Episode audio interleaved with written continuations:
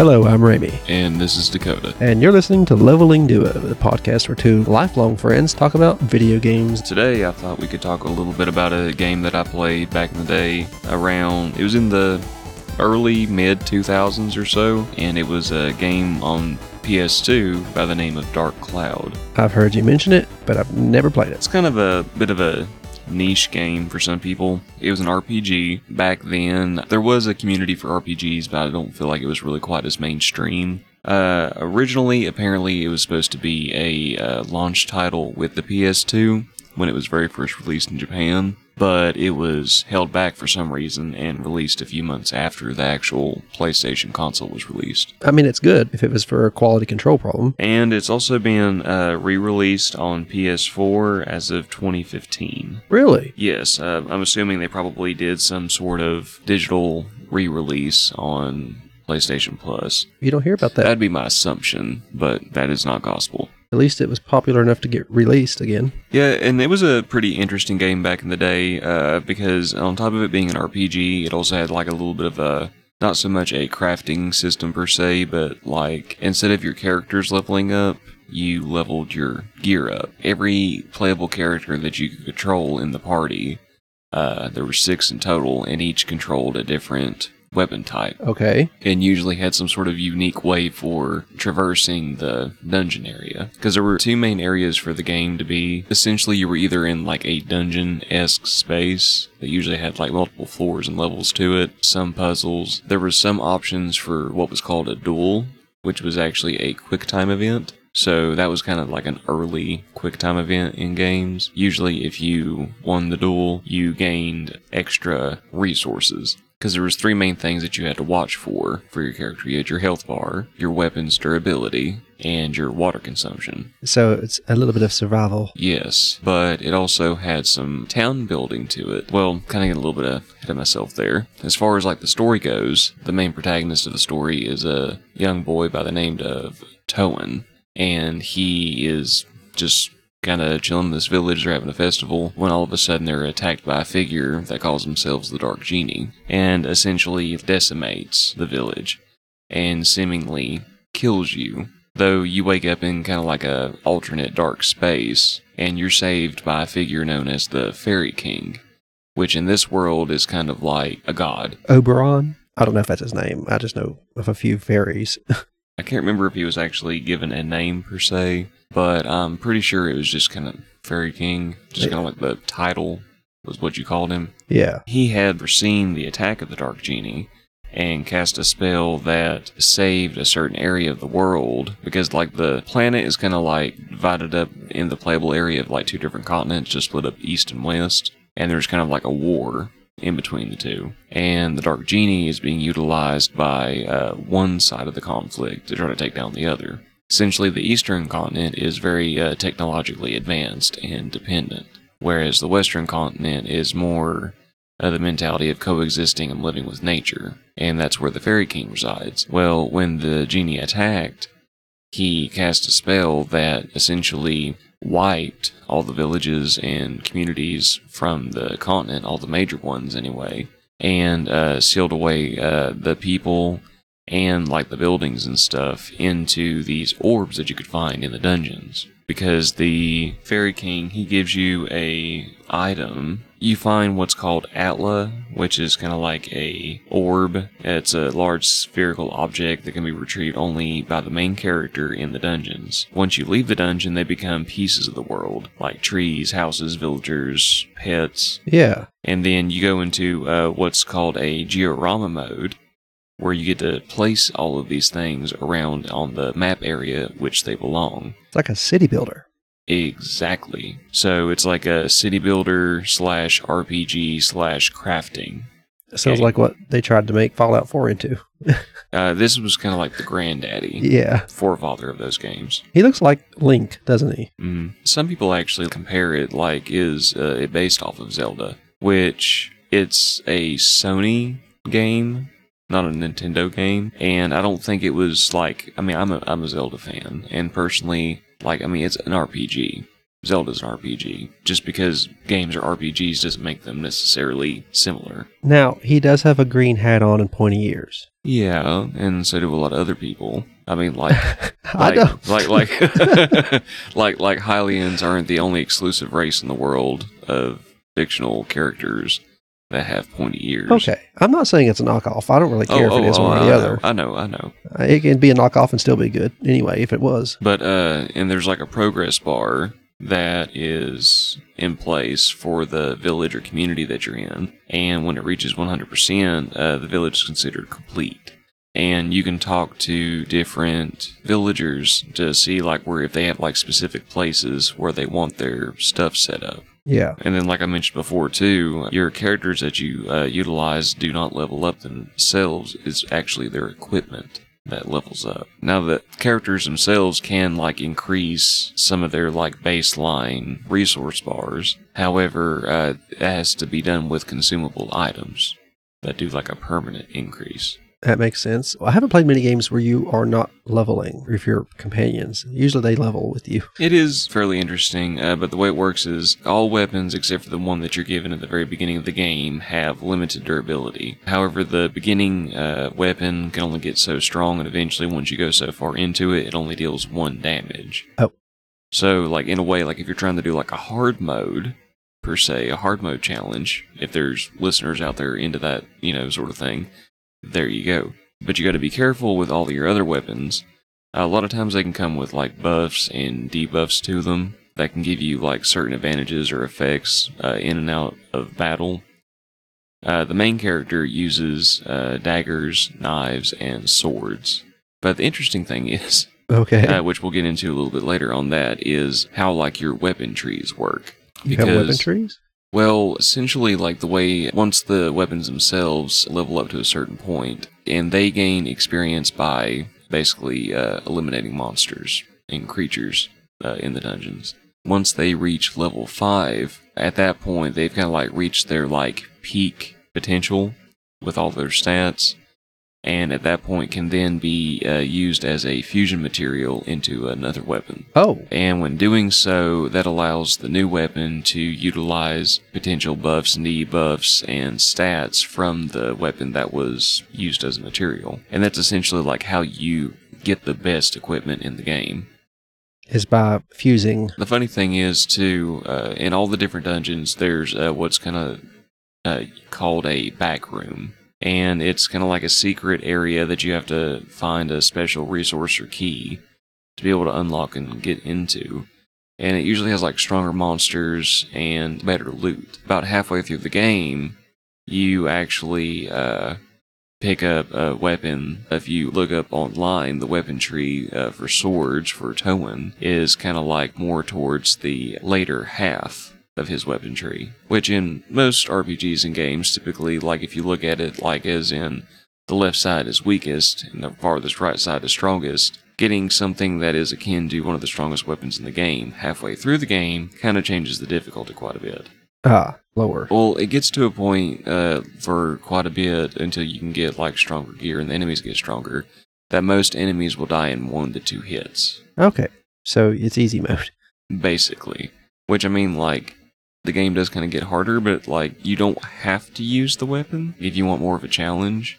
But it's the kind of game like you need the strongest weapon because the game is very unforgiving at times. It is not an easy game per se until you kind of get to that point. I'm okay with a challenge. Now, another uh, thing which probably some of the listeners out there are familiar with is uh, durability loss. Uh, however, in this game, uh, the way it works is that uh, once a weapon gets so low on its durability, it can break. But when it breaks, it disappears from your inventory, so it's permanently gone. Oh, oh goodness. So No. you can spend hours, you know, grinding monsters and stuff like that to get like a stronger weapon.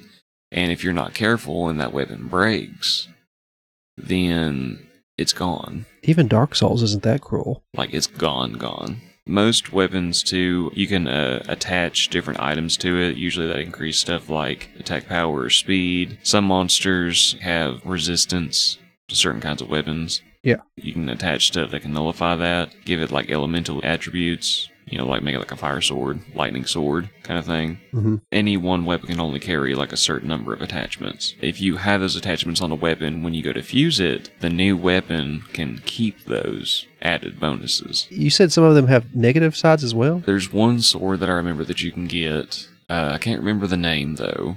And essentially, what it did is something sand. And it was fairly strong, but whenever you would attack with it and hold it and equip it, it would increase your thirst or drain your thirst. Yeah. I should say. So depending on how like many of the little like water drops in your meter that you had. I can't remember exactly for sure, but I want to say like if you do like run out of like quote unquote hydration, it's not like an instant game over, but you start taking like massive hits to your health and then Oh, you die. With the way the sword works is that like having it equipped and using it does uh, drain your like resource quickly, but every time you get a kill, it uh, boosts it back up. So it's like a, a Double edged sword, yeah. That's that's exactly what I was trying to say. like quite figuratively and literally. Yeah. But I mean, like different weapons can have like just you know they can sometimes naturally just have an elemental attribute to them. Maybe they just might be like naturally good at killing a certain kind of monster. All kinds of stuff. The best sword in the game is aptly named Dark Cloud. That explains the uh, name of the game. I wouldn't quite say that. It's more along the lines of just. It, I think it just so happens that the name of the sword coincides with that. More spoilers for those that haven't played the game or don't remember how the story goes. Kind of like a quick speed run of the story. Toan travels around to five other communities, villages that are set up across the continent. From each one, he uh, collects an ally that travels with him. Eventually, the party becomes six. Essentially, it's combined of three melee fighters and three ranged fighters. You've got uh, Toan that can do the swords, knives, or daggers. Your first ally that you find is uh, someone named Xiao. is actually a slingshot wielding cat girl. Then you have Goro. He is a hunter from the next village that you come across who uses like a large oversized hammer. The next you come across Ruby, wears magic rings to make ranged attacks, who is actually a good genie that you come across. That sounds handy against a bad one. Then you have Ungaga, if I'm uh, pronouncing that correctly. I hope you are. Muska Lacka warrior that uses staves, staffs, and then the last person that's added to your party is a uh, character named Osmond, who is from a peculiar race of people that live on the moon. That is peculiar. Uses guns and blasters, Now he just fits right in. and uh, the overall world is called Terra. Okay, that's Earth. Yes, Okay. you know, not too far off. Yeah. It's kind of funny, like the very beginning of the game is actually just a retelling of a fairy tale, which is the game that you're playing. Like as soon as you like boot up the game, Yeah. like a new game for the menu, uh, it starts off with a narrator that is uh, coming up to a like really old, tattered book that was uh, found from some old nameless ruins, and it's been translated into like a readable language and it's the story of the Dark Cloud. And as the you know they begin narrating the story, that's how the game starts. Oh, I get what you're saying. Okay. There's a character, uh, Colonel Flag, that is trying to uh, utilize this cult to awaken the Dark Genie and get power to uh, wipe out the opposing force on the Western continent. As the ceremony that is going on uh, around during the first cutscene goes, the genie, uh, quote unquote, appears out of its sealed jar, very Majin Buu like, and basically is like, you know, like, what do you want? Uh, the colonel steps up, is like, I want to use your power to take out the enemy. And he's like, okay, but then he like kills the priest. Oh, so he's not all friendly. And then at that point is when the Dark Genie is seemingly supposed to pop up at Toan's uh, village and try to wipe everything out. Or successfully, I guess, wipe it out in the midst of the Fairy King casting a spell. Though Toan, I don't know, he, I think he died and then was resurrected. That's my head canon, Yeah. but I don't know if that's the official canon. Like, he may have just been spirited away and then just, like, teleported back. Because the Fairy King is basically the equivalent of, like, the good god. Yeah. After you uh, do your first like little intro tutorial thing with Toan, uh, the first dungeon you come across is uh, known as the Divine Beast Cave. Go around, collect all the Atla, which is again all the people and items and stuff to remake the village. And at that point, you come across a man named Seta or Seta. It's S E D A, so pronounce that how you will. Seta. And uh, it's your first duel, which is your first quick time event. However, like even if you do all the buttons correctly, uh, you're supposed to lose the duel because there's a cat that jumps in the way, and uh, Toan loses uh, the duel seemingly because he's trying to protect the cat, to make sure he doesn't get hurt. That's nice. I would hate to see a cat die. And then uh, Seta throws uh, a changing potion at you as like a thanks for the duel. And later on, inadvertently, the potion lands on your cat and turns it into the cat girl, which is your new party member. Go figure PS2 era storytelling. uh, then uh, you go back to the cave because at this point now uh, you weren't able to progress any further because it was just physically impossible for Toan. But now that you've got Xiao with you, uh, you can switch to her on the map when you're out in the dungeon. And uh, her special thing is that she can leap across streams.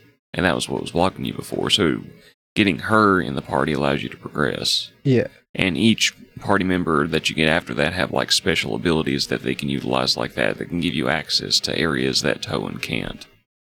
But Toan is the only one that can pick up the quote unquote quest items. So they have to have him along. Exactly. That's fair. Now, when you uh, come down to the very bottom of the cave that you're at for the dungeon, uh, you find a character named Dran, which is uh, supposed to be a uh, god of all the beasts and the guardian of uh, Norune, which is the village that you're that you from. Typically, this is supposed to be like a peaceful deity, but is actually possessed by the Dark Genie and is your first boss. Uh, however, uh, defeating uh, Dran in combat uh, releases him from the genie's control and kind of comes back to his senses and then points you in your next direction, which is to find the moon people. That's a curveball still to me when I hear it.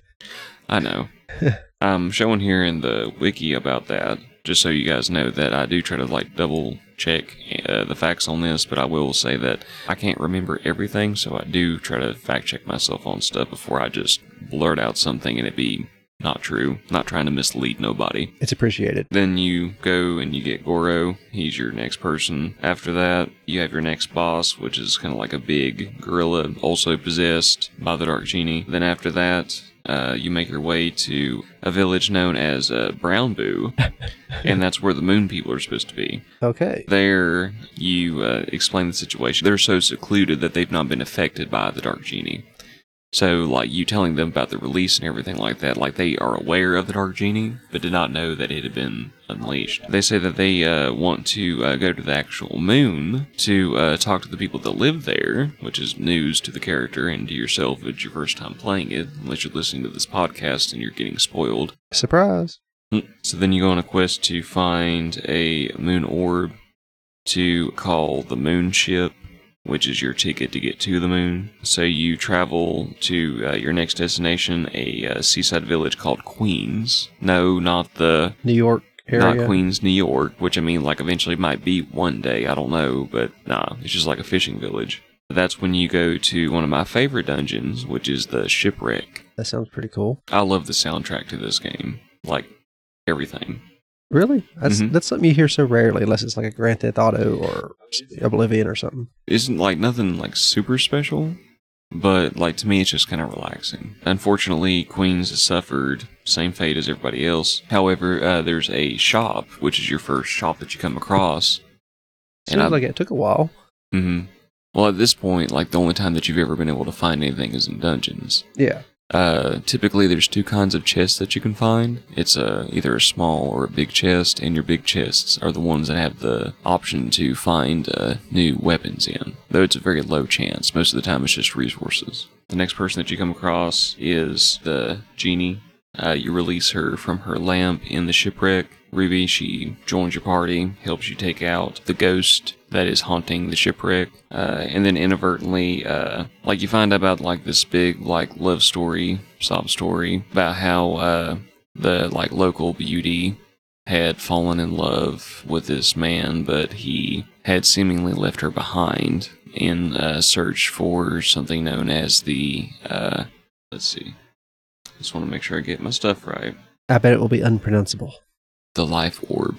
Okay, that's a lot easier than I thought. Yes, I just wanted to make sure I didn't like call it something like the life cube or something. The Tesseract. he had found the life orb to uh, be immortal with him and his love. However, the way the orb gives you immortality is by taking away what you hold most dear. So it knocked him out to where he wasn't able to attend his own wedding. And because she was left at the altar, she was so distraught that she threw herself off a cliff into the sea and killed herself. Oh man. But he gained his immortality. So he had stayed in the shipwreck that she haunted forever Oh, because she was there, but he couldn't die. but she was dead and still there. And it just so happened that the uh, moon orb was there as well. Oh. Which, after everything resolved, she collected and you go to try to find the moon ship. However, uh, that doesn't work. So you go to your next destination, which is in uh, Mus- uh, which is in the desert. And that's when you come across uh, your uh, new friend slash ally, uh, Ungaga. My favorite one so far. The next boss you face is the King's Curse, and after defeating this boss, it opens up the path to the moon ship that you then utilize to go to the moon. And at this point, uh, you meet Osmond, who uh, wants you to help him build a giant mech that he has called the Sun Giant, which apparently the moon people like no longer utilize any magical ability like they used to, so it's just purely technology. And so they've uh, devised a giant mech essentially that they feel like will work in regards to making sure that the Dark Genie is taken down. However, that does not work. Okay. And uh, you have to find another idea of what to do. But at this point, though, you uh, head to. Uh, you use the Sun Giant to head to uh, the castle where the Dark Genie is now because he's like, you know, spread his darkness so far. He's like, you know, like, I'm going to take over everything. Ha ha ha. uh, you confront the Genie, basically kick his ass. And that's when you find out, spoilers, that the Genie that you've been fighting is actually no more than a rat that had been possessed by some of the true essence of the Genie whenever it left the pot. The true Genie had actually possessed Colonel Flag all along. That whole time. Yes. So and that's when uh, you find out uh, that you know Flag's the one that's the genie's possessed. But at that point, in true horror fashion, uh, Flag's body isn't able to withstand the power and just kind of like collapses and dies. Ah. And at that point, uh, the genie without a host tries to like turns into like this little dark cloud and starts like floating around trying to figure out you know like a new host. And then at that point, enter Seda. And that's when he explains to the party that it's his fault that the genie was created in the first place. And that he reveals that uh, 400 years ago, that he accepted a tremendous dark power into his body in order to gain the power to defeat an invading army. And unfortunately, that led to the genie's birth. And uh, the meaning for that, uh, you find out uh, in the next bit because uh, the genie uh, tries to possess him though he stabs himself through the heart so that way he'll die so the genie can't uh, but before he does die he opens up a portal into the gallery of time which is what he's been utilizing to hop back and forth I'm following, but barely. okay And it ain't your fault. It's and uh, well he specifically opens up the portal to uh, the time when the genie was very first created yeah. so that way they can hopefully like defeat the genie and try to keep everything bad that's happened from happening It's like going back in time and killing a dictator. but now like he's he dies like at that moment but uh you kind of get like a as you move through the gallery of time uh you get to see like different memories of his and at that point that's when like all the plot holes are kind of like filled in for you and everything starts to make sense Yeah. Unfortunately, though, with this game, it has like a lot of build up to where, like, yay, this is what you're like, you've made it in time, and then all of a sudden it's like, eh, sorry, like, no, you didn't do it. and uh, you're unable to stop the creation of the Dark Genie, because what actually spurs the creation of the Genie is when uh, Seda, while possessed by the Dark Power, uh, sees his fiancee get assassinated. Uh, because uh, they try to kill him, but she gets in the way and protects him. And his rage and hate from all that gives birth to the genie. Unfortunately, you're unable to keep that from happening, so the genie, hap- you know, comes out anyway. And you're able to fight the genie at this point, but he's at full power.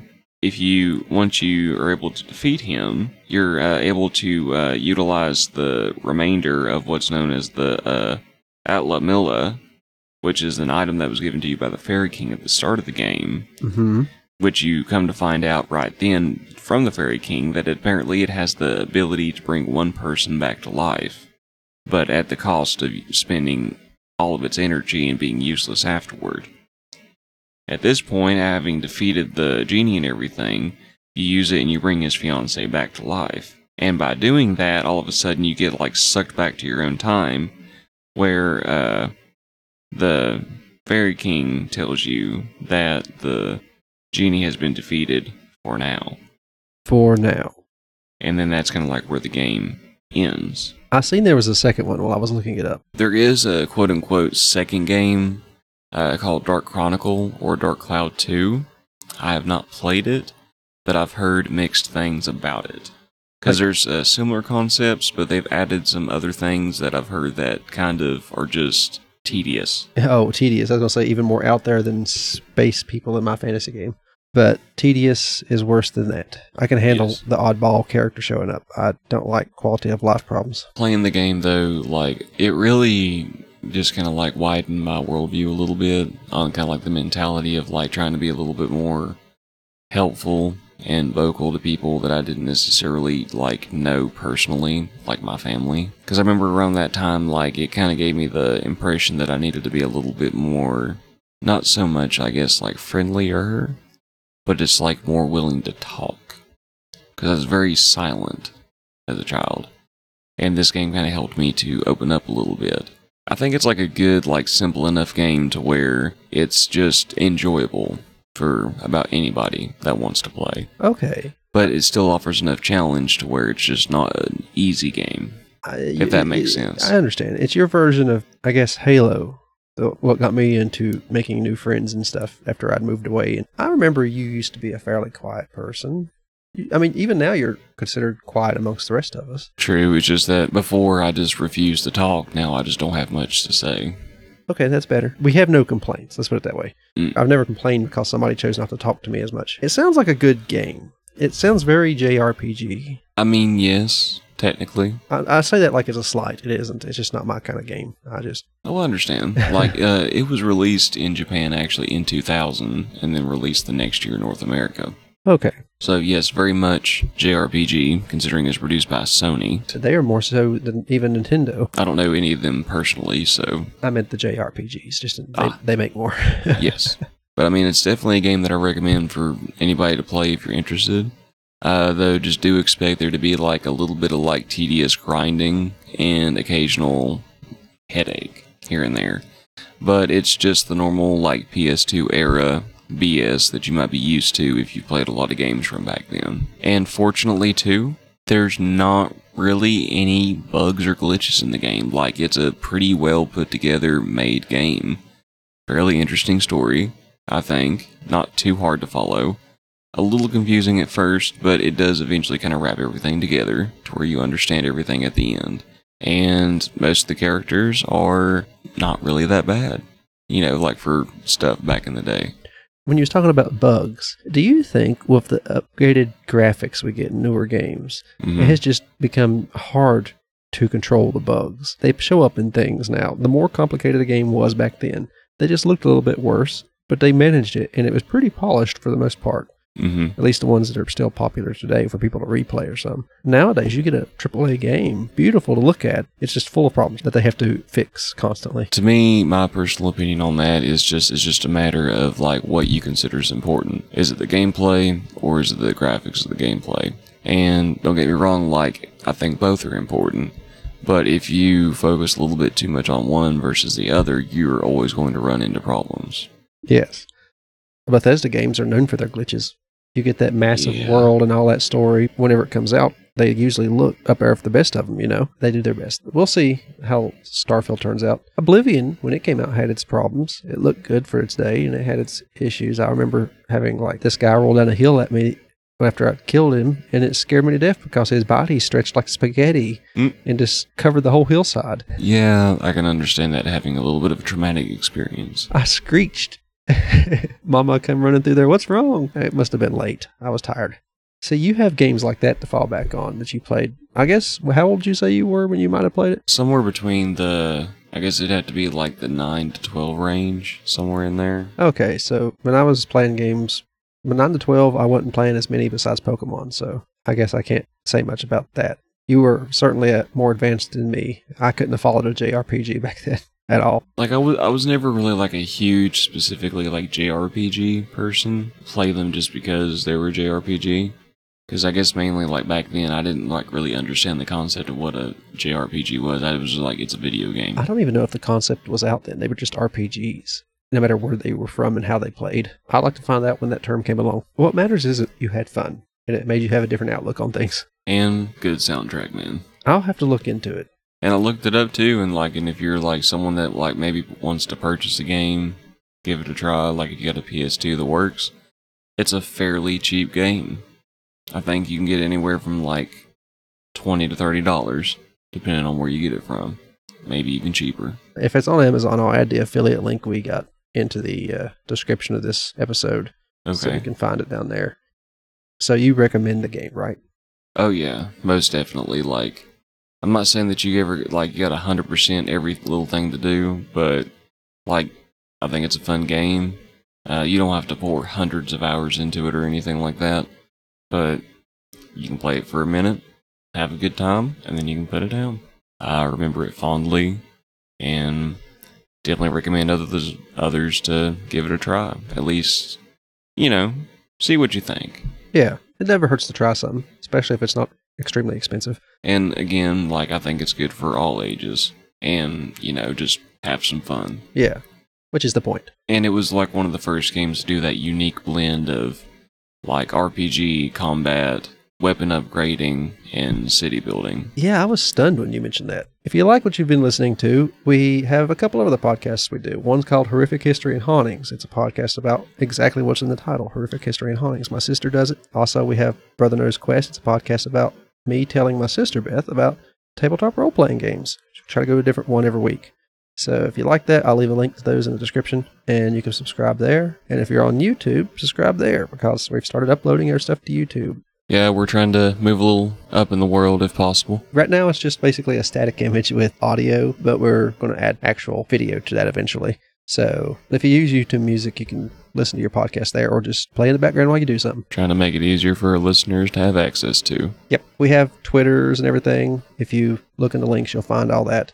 Yeah, all our social medias be linked down below for you guys, so feel free to leave us comments, concerns, or questions, or if you have anything that you want to throw out there for us to maybe cover or do one day, uh, feel free to give us a heads up. You know, we'd like to hear from you. Leave us a review on a podcast app if you got one that lets you review things. That'd be Mhm. nice.